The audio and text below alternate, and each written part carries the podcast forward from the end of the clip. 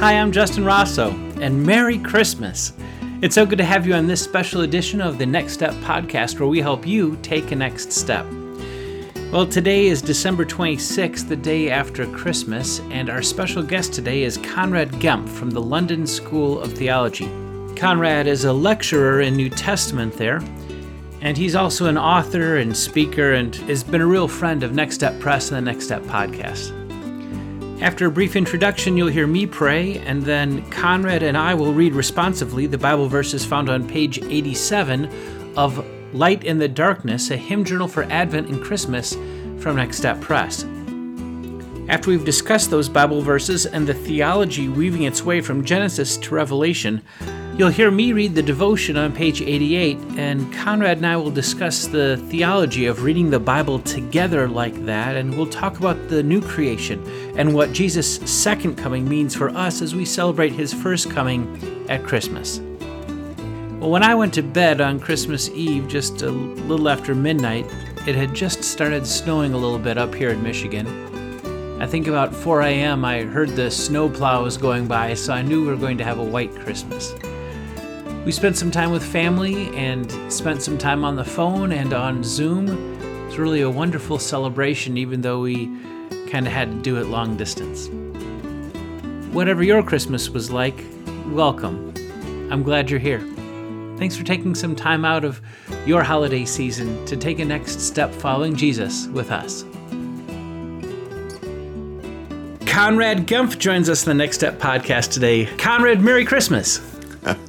Thank you. Merry Christmas to you, or as we sometimes say in England, Happy Christmas. Oh, right. Happy well, happy Christmas to you too. Hey, I know you grew up in New Jersey and you've lived in London how long now? It's been like 30 years. Oh. And uh, what are some of the differences in how you celebrate Christmas in the States or in the UK?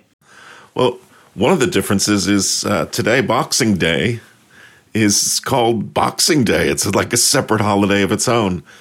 Yeah, what's up with that? So that December 26th, when this episode airs, will be Boxing Day. Michigan is close enough to Canada that I'm familiar just a little bit, but I really don't know much about Boxing Day. What is it? I don't think it has to do with the sport, which is fortunate. so you give people greetings one day, and then the next day you punch them out if you didn't like your gift, then you celebrate Boxing Day. I think it's when you give gifts to the work people, to oh, the postmen and the delivery boys and the bobbies and things, and you'll take things that are nice, oranges or something, and put them in a box and give them to them. I think oh. is the origin of the term, but it's clouded, it's shrouded in mystery. Well, what other differences have you experienced? I guess another thing is the ubiquity of mince pies, mm. which we called mincemeat pies in, in the States. But here they're, they're very, very common, and candy canes are very scarce. Oh. But you're much more likely to see mince pies and to give mince pies, and you bring a little package of mince pies with you to work in years that you actually have a workplace that you go to and see people. So there are a few differences, but there's a lot that's the same. Do you call Santa Claus Father Christmas there? Is that what I heard? Father Christmas is more normal, but either is understood. And and you alluded to the fact that this is a COVID Christmas. So how does that affect your celebrations this year? It is a peculiar year. The kids, I have two grown-up children, um, and they went to extraordinary lengths so that we could be together again. They voluntarily self-isolated for 14 days leading up until the 23rd when they'll be allowed to come and visit. Our celebrations are a little bit unique as well. My mom and dad just made the decision not to come up from Florida. Actually, the last time they were here, we saw them for about four hours, and uh, my dad and my daughter and my mother-in-law all ended up with COVID. So uh, they're they're not doing that this time around. Wow! But we're waiting for some. Everybody's okay. Everybody's good. We're waiting for the vaccines to kick in and and see what happens next. So we'll yeah. miss being together, but we'll certainly Zoom our uh, Christmas somehow. Yeah. Well, hey, thanks so much for being with us today, and I'm really excited to talk about this "Joy to the World" hymn with you as we get ready to read the Bible passages on page 87 of the Light in the Darkness hymn journal for Advent and Christmas, let's begin with a word of prayer. Come, Holy Spirit, and open our hearts and minds today. Uh, you who overshadowed the Virgin Mary and caused Jesus to be incarnate, would you please overshadow us and let your words bring us that same Jesus that we celebrate today? Uh, Jesus, thank you for coming to us as the, the babe in Bethlehem. Thank you that you are coming again in glory. And as we long and wait for that day, will you grant us your presence? Will you be there in your word according to your promise? And will you help us to hold more firmly with hands of faith the promise of your return? Come quickly, Lord. Amen. This is from Genesis 3, verses 17 to 19.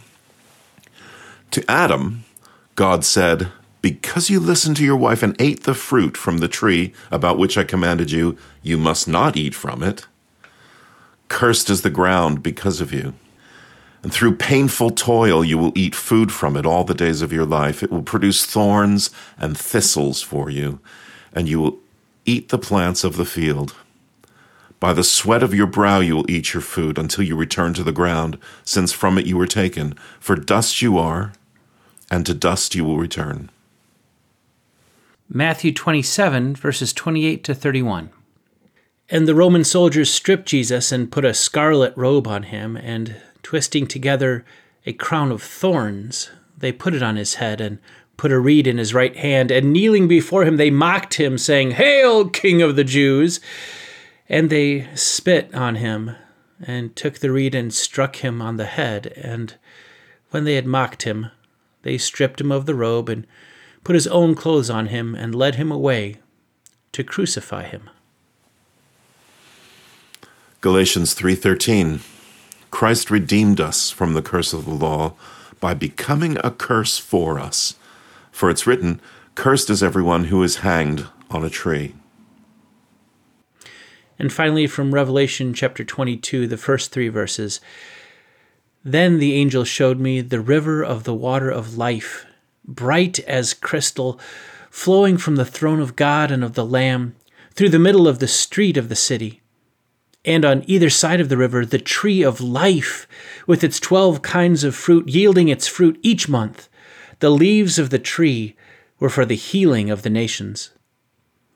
No longer will there be anything accursed, but the throne of God and of the Lamb will be in it, and his servants will worship him. Well, Conrad, that's quite a collection of verses put together here in our hymn journal. Is there anything that kind of jumped out at you as we read these through this time?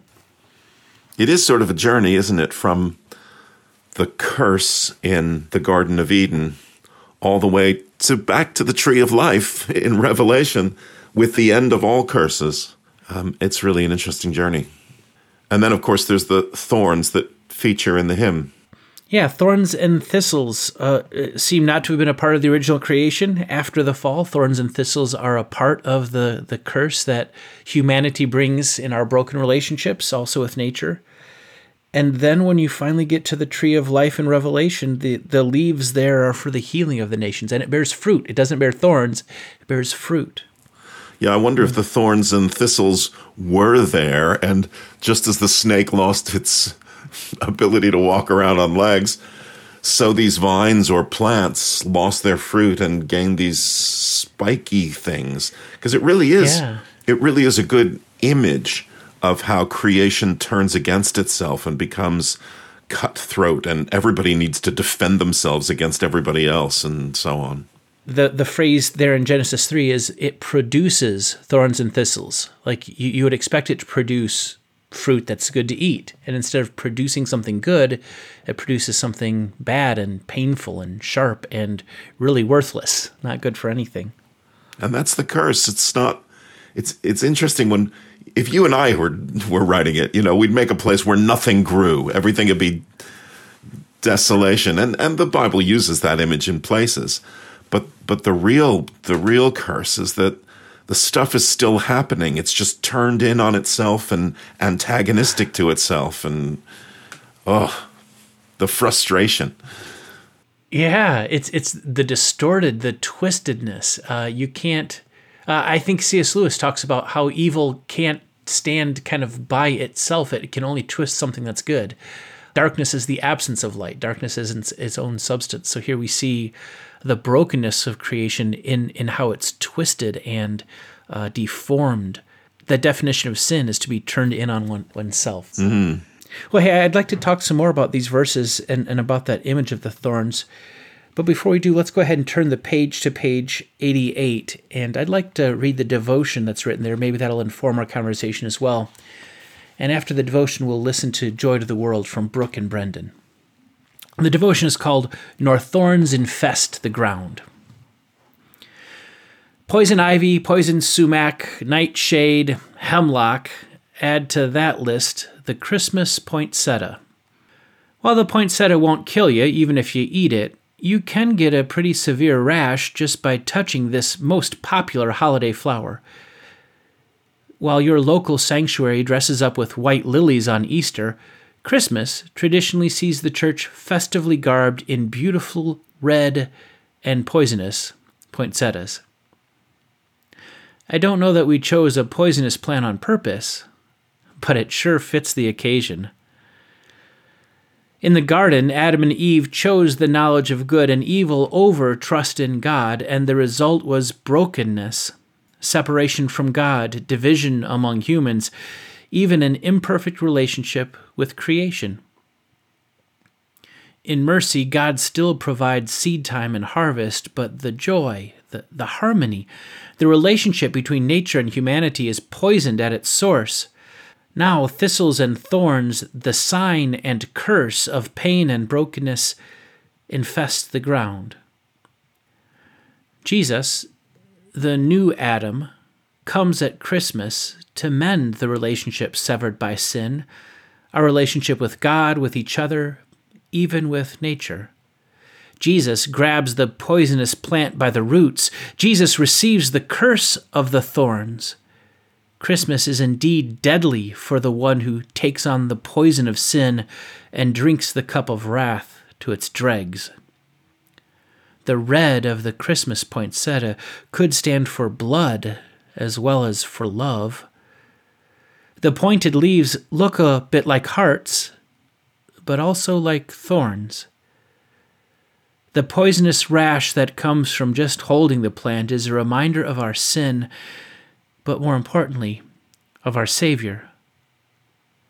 The Christ child born at Christmas came to take that curse into his own body on the tree, that he might be the source of restoration and renewal. Whoever trusts in Jesus touches the tree of life, whose leaves bring healing to the nations. The new creation will know vibrant flowers, but poinsettias will no longer be poisonous the new creation knows no thorn.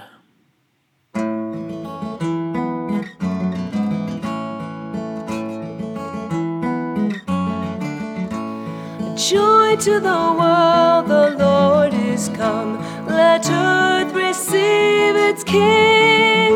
Let every heart prepare him a room, and heaven and nature sing and heaven and nature sing, and heaven and heaven and nature sing.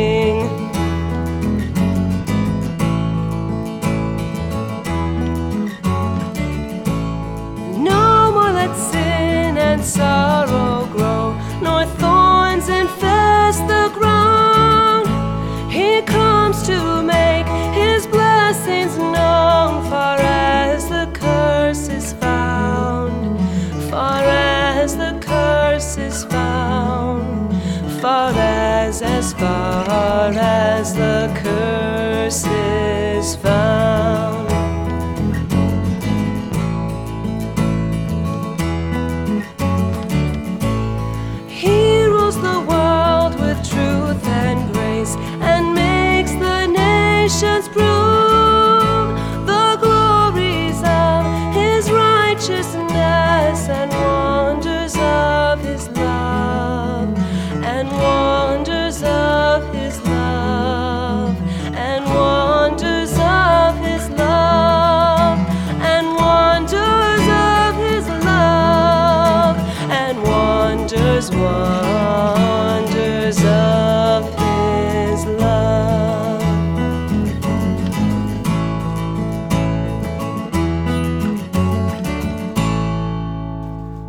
was Joy to the World, performed by Brooke Orozco and Brenda Norp. Uh, Conrad, do they have red poinsettias at Christmas in London or the UK? Oh, yes. Yeah, they're very common. How about Easter lilies at Easter? Is that also common? A- absolutely. I grew up thinking that you, if you ate a Christmas poinsettia, you could die. And, originally, I think when I wrote this devotion, I, I had to do some research to f- discover that I think some kid in the 1830s actually was found dead on Christmas, and they thought perhaps it was the, and it kind of became a wives' tale. And and uh, but but actually, be at peace. You won't die if you eat a poinsettia, like your small dog might. Uh, but it is interesting that we use a poisonous plant uh, as a part of our Christmas decorations. I don't think I've ever seen anyone with a rash. Is that you researched that and there's rashes that it's yeah, you can. It, so th- this Christmas, Conrad, you should try rubbing like r- rubbing the Christmas poinsettia on your belly and and see what happens. How about that? Thanks. I think I'll pass. I think I'll sing No More Let Sin and Sorrow Grow instead. I think that would be better. So hey, I was wondering, as a, a, prof, a lecturer in New Testament, we'd call you a professor, but it seems to me this this whole thought, the, the devotion and, and the way that that I put these verses together, hinges on this idea that Scripture hangs together from Genesis to Revelation, and that you can trace an image like thorns and healing and and the the brokenness of creation, kind of all the way through. How would you talk about that kind of interpreting scripture if you were talking to one of your first year students what, what dangers would you warn them of or, or what would you, how would you grade my devotion i suppose that'd be another way of putting it You get an A, Justin. all right merry happy christmas And you know quite a bit about this yourself because what we're dealing with sometimes, as in these verses, are are metaphors. Are sometimes they're used as ways of of of describing things that we're not good at describing hmm. by things that are are easier to understand. So the whole idea of creation being corrupt and turned in on itself or turning antagonistic, that's all very abstract. But if you start pointing to plants that you love and then seeing them infested with thorns, that that carries a, a, a good deal of the message. And scripture loves these images and uses them uses them a great deal. And because the people who wrote the New Testament are so steeped in the Old Testament, it's easy for them to pick up these images and mention them again or sometimes even just to notice um, how how peculiar it is, or how uh, almost fortuitous it is that that something in their life is that kind of image that relates to Scripture. So when Jesus asks for a coin, when he's talking about taxes, and he's able to talk about whose image was this coin created in, that's picking up a, a, a scriptural theme from from Genesis with God creating us in His image, but nobody struck coins thinking I'm going to do this because of Genesis. The the, the fact in our planet is almost independent of the image, but the Christian Jesus in this case, or the writers of Scripture, see that sort of thing as related to Scripture, and I, I think that's what's going on in the gospel story with the crown of thorns. I think the soldiers gave Jesus a crown of thorns thinking it was hilarious that he mm. should have this this thing made out of vegetation that hurts him. But I think probably the scriptural authors, the gospel authors, recognized those thorns and connected it with an image in the Garden of Eden about the frustration and the futility of creation. Well, there's so much there. The the crown of thorns specifically. I remember doing some research and, and seeing some sketches and some you know, some even carvings and things like that of, of crowns that would have been common in, in the ancient Roman world. And you perhaps can think of the, the laurel wreath that you think of Caesar having that laurel wreath. And there's several kinds of imperial crowns that would be on the head, but also show these rays, almost rays of glory. And so as I think of this crown of thorns, I think it's one of the reasons they use it is because it imitates those those glory spikes, mm-hmm. and and yet here they're turned in and they're painful. They they aren't there for glory; they're there to shame. And yet I think and and Matthew who. Who's we read from here? Matthew is so adept at showing the irony of the whole crucifixion scene. This is clearly Jesus, the King of the Jews, who's crucified eh, for the crime of being the king of the Jews. The whole thing is just ironic.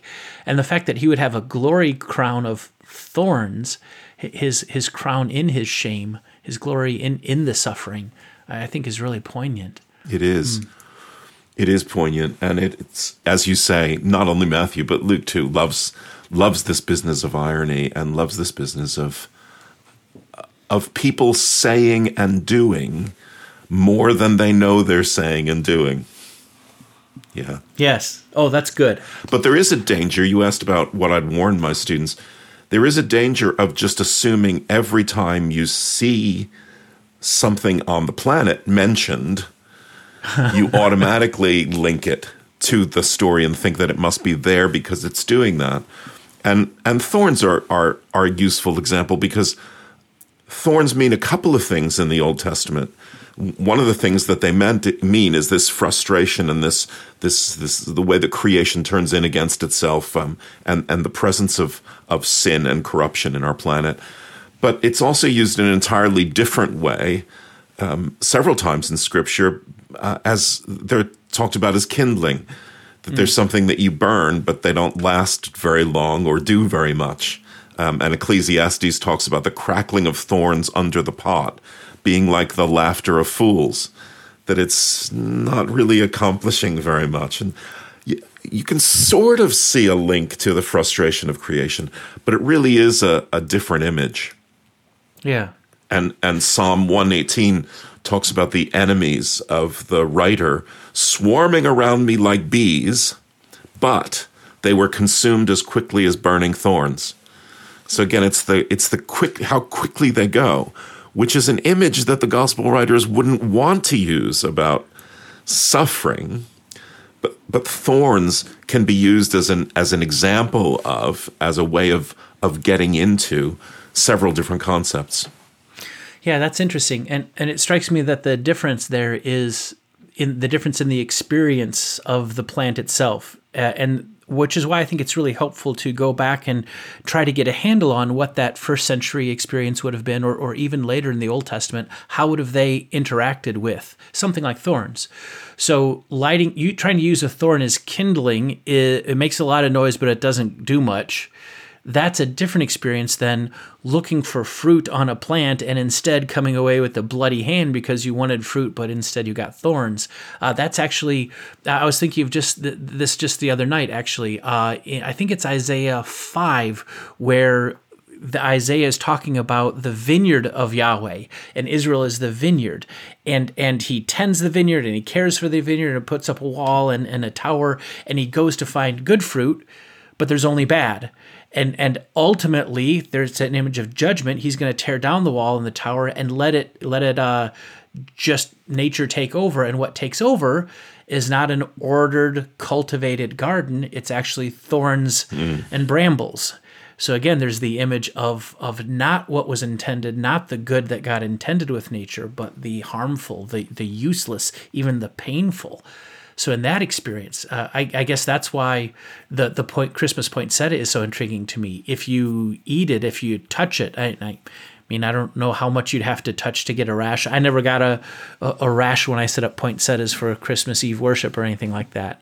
Uh, but I always knew it was a little bit dangerous. That do not touch, do not eat uh, becomes a danger thing, and thorns are a part of that experience of pain instead of blessing.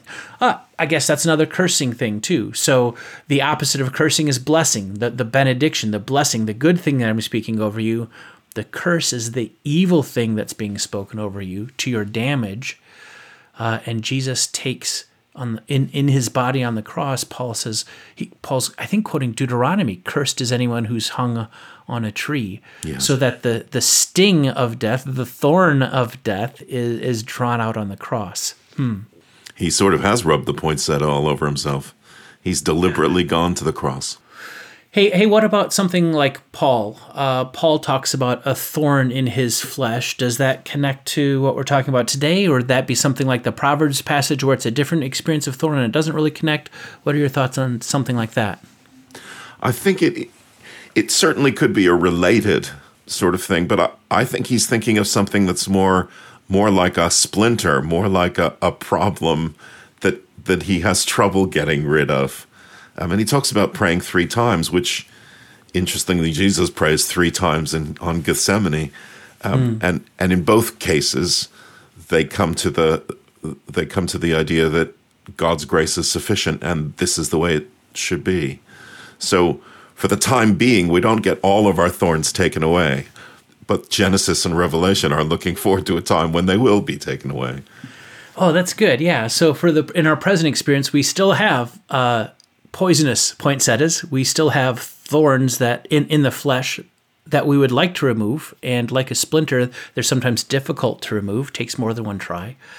Uh, Revelation points to a time when there will be nothing more that's accursed, and the the the tree, boy, that river of light almost, uh, that river of life. That's a beautiful image, and the tree is there for the healing of nations. That's echoing some language in Ezekiel as well.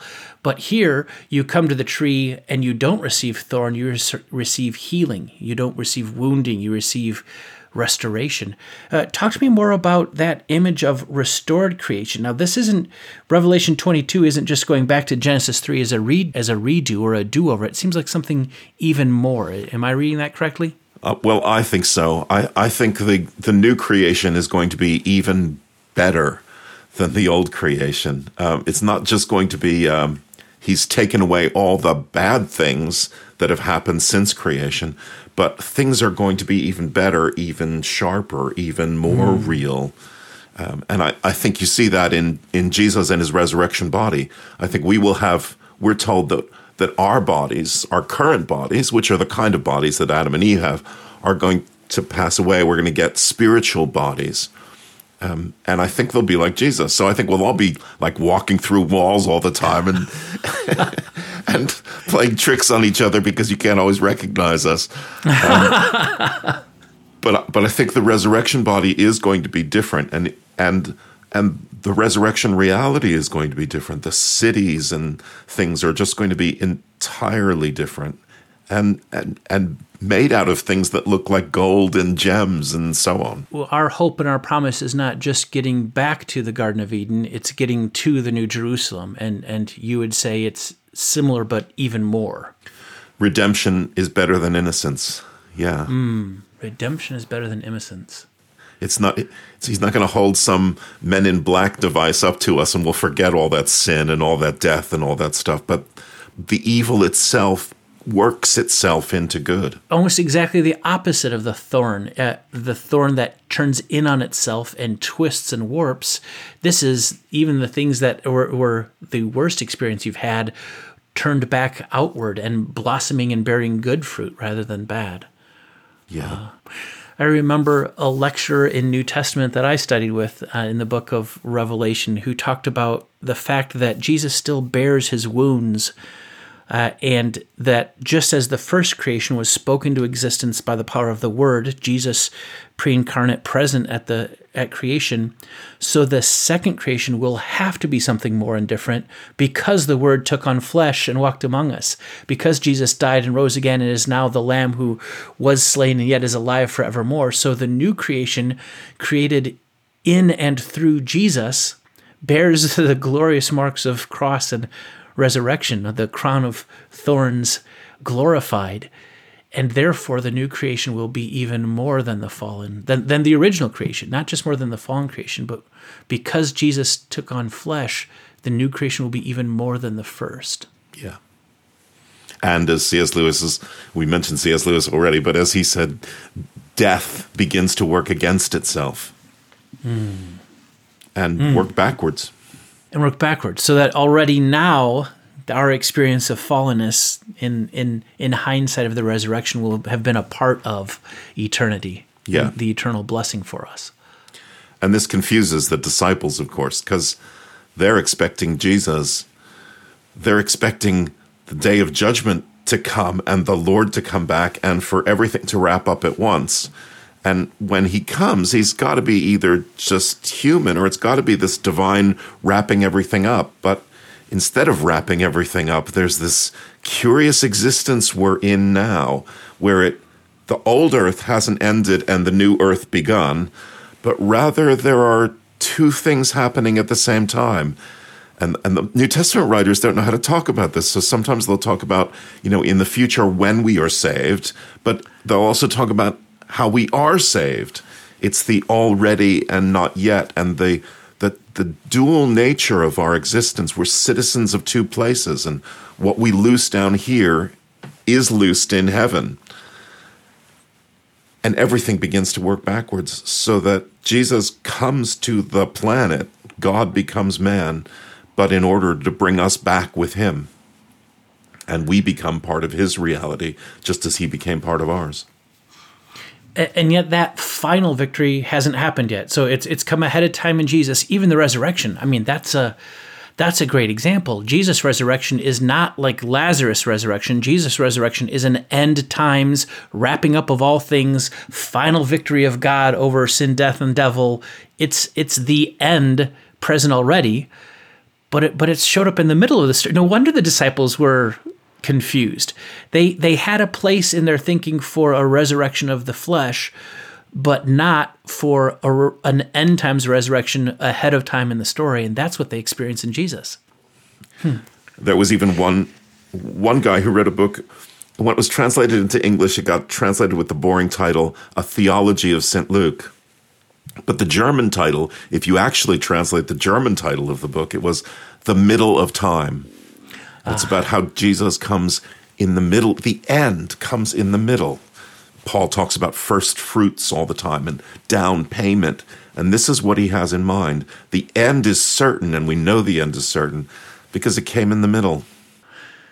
There's there's a sense in which that end is already present. So it's a participation in the end already in the middle. It's not Paul Paul talks about our lives being hidden with Christ in God. That that there's a sense already now we are seated in the heavenly realms in, in that final position of victory. And and yet Paul can have a thorn in the flesh. It's this yeah al- And- already done but not not done yet. Uh, the, And rant about how the good he wants to do, he can't do, and the evil Yeah. that he doesn't want to do is what he winds up doing. kind of a thorny issue.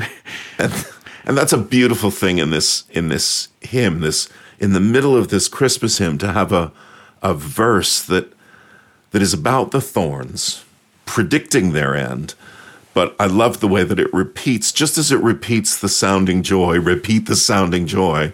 We also get this repetition of far as the curse is found, far as the curse is found, because it's just so pervasive in our world, but it is working backwards.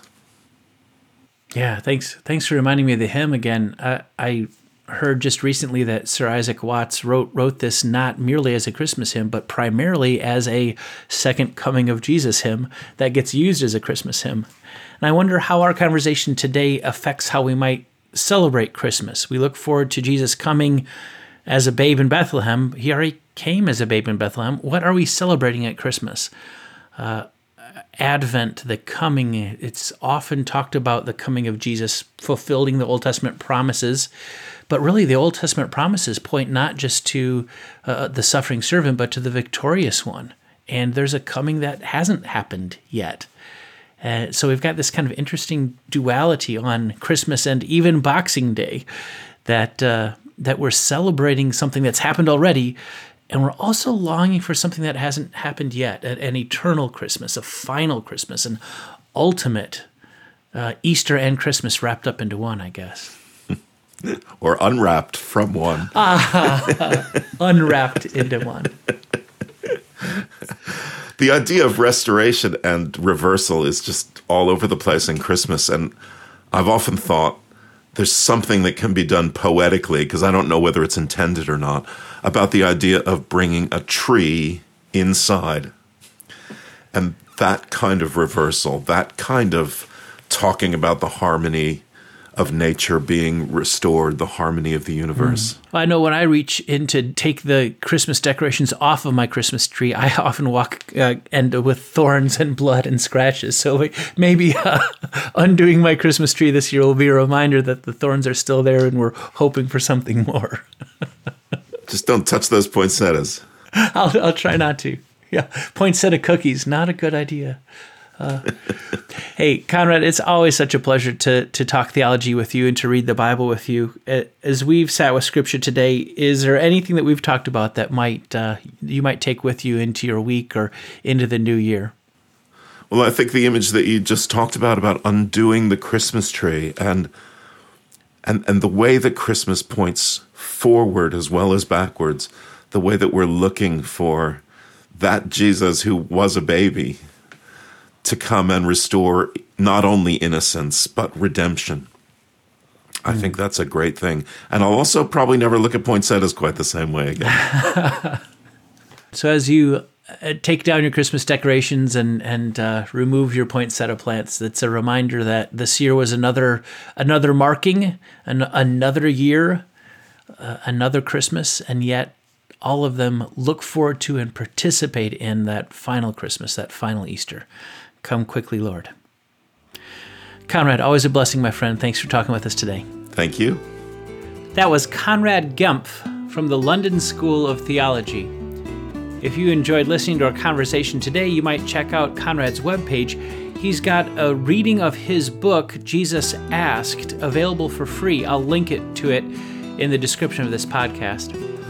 My conversation with Conrad got me thinking, and after a little more research, I've published a couple of blogs on the Next Step community webpage about Joy to the World and what's going on with that text and that theology. I'll link to those in the description as well. As always, this special Christmas edition of the Next Step podcast was made possible in part by the generous support of patrons. Patrons make it possible. As we find ourselves in the middle of this year end giving season, if you would like to extend your generosity to the mission and ministry of Next Step Press, you can become a patron for 2021. I'll put a link in the description there as well or if you would prefer to make a one time donation, you can email me with details at justin at findmynextstep.org. Well, whatever your Christmas and New Year's celebrations are like, however you're marking Boxing Day on your calendar this year, or not, remember as you undo your Christmas tree and get those scratches on the back of your hands and wrists that this nature turned in on itself, the curse and the thorns were never part of the original design. And what's more, the Jesus, the babe of Bethlehem, is coming again in glory to not only repristinate, but to redeem all of creation. Come quickly, Lord.